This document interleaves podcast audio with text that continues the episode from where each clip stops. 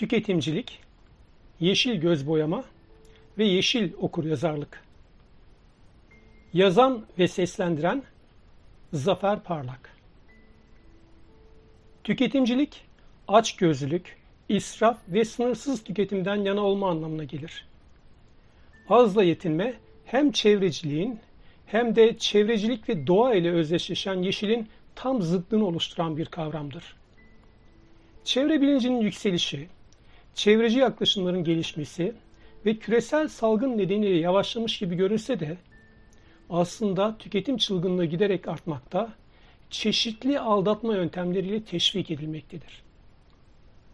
Bunlardan en çok kullanılanı yeşil göz boyama yöntemidir.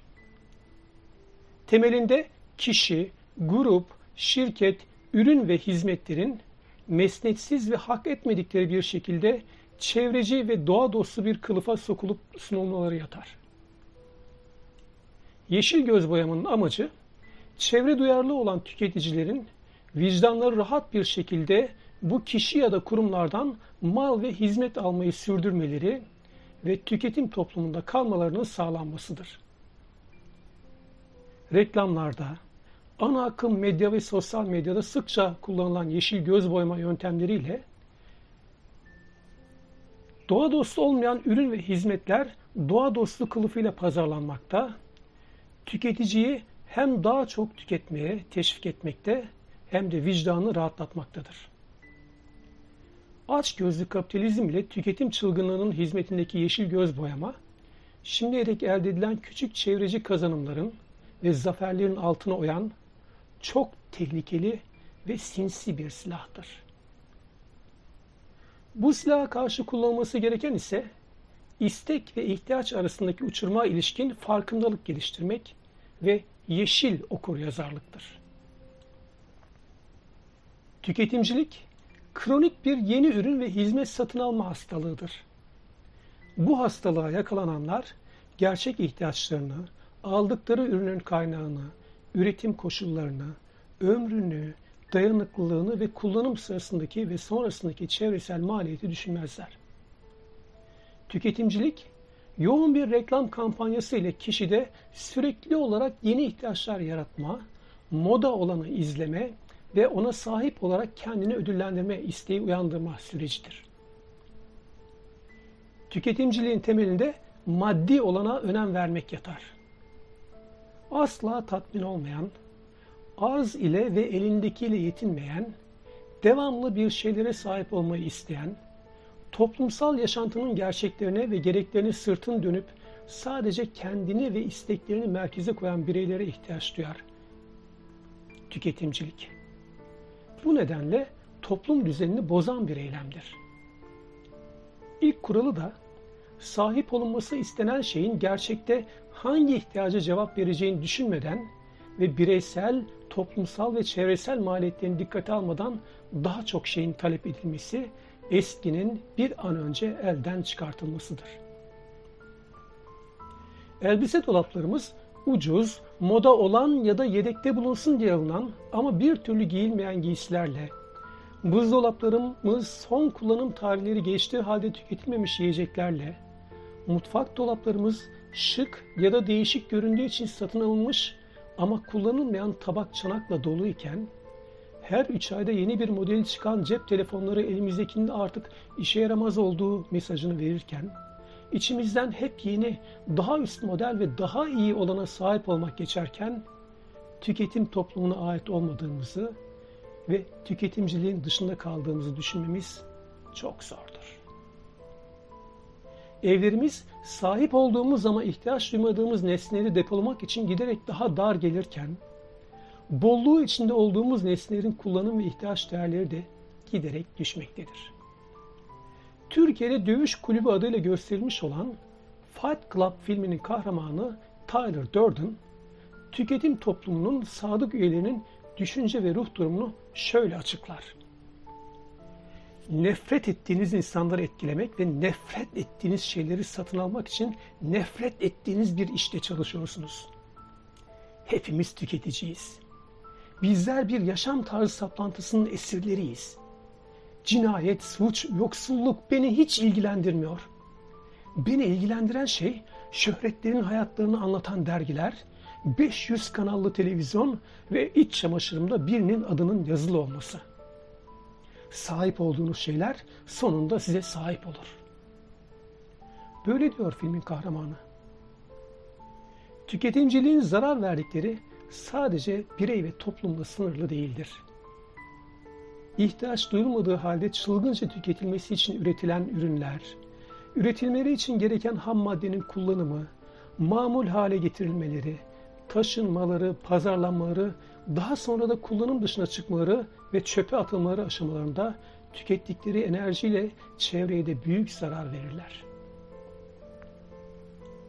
Günümüzde tüketimcilik var olmayı tüketebilme gücüyle eş anlamlı olarak göstermekte ve bizlere yepyeni bir küresel dinin amentüsünü dayatmaktadır. Tüketiyorum, öyleyse varım. Yeşil göz boyama, tüketimciliğin yeni bir küresel din olarak pazarlama sürecini yavaşlatma çabalarını engellemekte, yanıltıcı ifadeler kullanarak bizleri vicdanımız rahat bir şekilde tüketmeye yöneltmektedir. Daniel Goleman, 2009'da yazmış olduğu Ekolojik Zeka isimli kitabında çevreci kılıfa büründürülmüş ve yeşile boyanmış ürün ve hizmetleri tercih etmenin bizde iyi ve erdemli bir şeyler satın alıyormuşuz yanılgısı yarattığını ama aslında satın aldığım şeylerin sadece ekolojik bir örtüye sarılmış yeşil görünümlü nesneler olduğunu belirtir.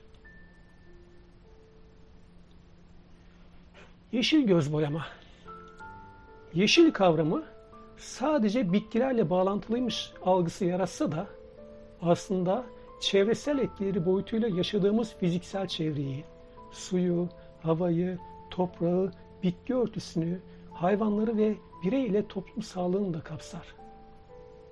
Yeşil göz boyama terimi ilk kez 1986 yılında J. Westervelt tarafından kullanılmıştır. Genel olarak olumlu bir kamusal imaj yaratmak isteyen bir kuruluşun çevreye verdiği zararı gizleyen yanıltıcı haber ve bilgi yayması veya potansiyel ya da yatırımcıları şirketin çevreye zarar vermeyen faaliyetler yaptığına inandırma eylemi veya bir kuruluşun çevreye sorunlu, çevre sorunlarına duyarlıymış görüntüsü yaratarak kendi zararlı faaliyetlerini gizleyen yanıltıcı bilgiler yayması olarak tanımlanır. Oxford yaşayan sözlüğe göre ise de kurum ve şirketlerin çevreye duyarlı bir görüntü yaratmak amacıyla bilgi kirliliği yapması, yanlış veya eksik bilgi vermesidir. Investopedia'ya göre de bir şirket, hükümet, kurum ya da kuruluşun çevreci, çevreci girişimlere destek vererek veya böyle bir imaja bürünerek arkasına sığındığı beyanların, ifadelerin aksine davranması, doğa ve çevreye zarar vermeye devam etmesidir. İşte bu nedenle yeşil ya da çevre dostu olduğunu iddia eden bir şirket ya da kuruluşun sözleri yerine onun uzun dönemli icraatlarına bakmak daha doğrudur. Yeşil görünme şekilleri nelerdir? Çevreci pazarlamada en çok görülen, en çok kullanılan sözcük ve deyimler arasında çevre dostu, çevreye duyarlı, toksik madde barındırmayan, doğada çözünebilir, organik, kimyasal ve katkı maddeleri içermeyen, geri dönüşümlü, tekrar kullanılabilir, ozon dostu gibi kavramlar vardır. Ürünlerin üzerine eklenen çok yaratıcı çevre dostu logolar ve etiketlerin bazıları küresel olarak tanınmaktadır. Son zamanlarda en çok kullanılan kavramlardan biri de geri dönüşümlü olmadır. Oysa geri dönüşüme uygun olduğu söylenen plastik, cam, kağıt ve metallerin çok az bir bölümü geri dönüşüme sokulmaktadır. %90'lara varılan bölümü ise çöpe atılmakta ve atık dağları oluşturmaktadır. Bunun bir nedeni ihmal ve ilgisizliktir. Asıl neden ise geri dönüşüm maliyetlerinin çok yüksek olmasıdır. Özellikle plastiği geri dönüştürmek sıfırdan üretmeye göre çok daha pahalıdır. Dolayısıyla geri dönüşümlü bir ürün tüketmek tüketicinin vicdanı biraz rahatlatsa da çevreye verilen zararı hiç azaltmaz.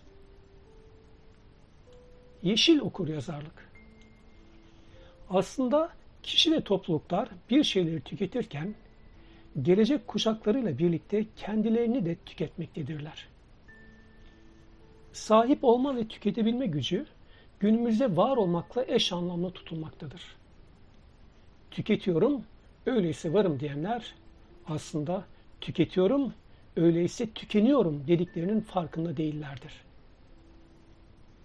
Yeşile boyama ve yeşil yalanlar çevrecilerde karamsarlık yaratsa da bunların karşısında durmak imkansız değildir. Öncelikle bireyler istek ve ihtiyaç arasındaki farkı kavramalı, azla yetinebileceklerini kabul etmeli, daha az tüketmeli, tükettikleri her bir ürünün çevresel maliyeti olduğunu hatırda tutmalı, tüketirken yavaş yavaş kendilerini ve geleceklerini tükettiklerinin farkına varmalıdırlar. İnsanoğlu sonsuz bir evrende, içinde hayat barındırdığı bilinen tek gök cisimde yaşayan milyonlarca tür canlıdan biridir. Kendini dünyanın ve evrenin tek sahibi ve efendisi olarak görse de aslında dünyaya sahip değil, aittir.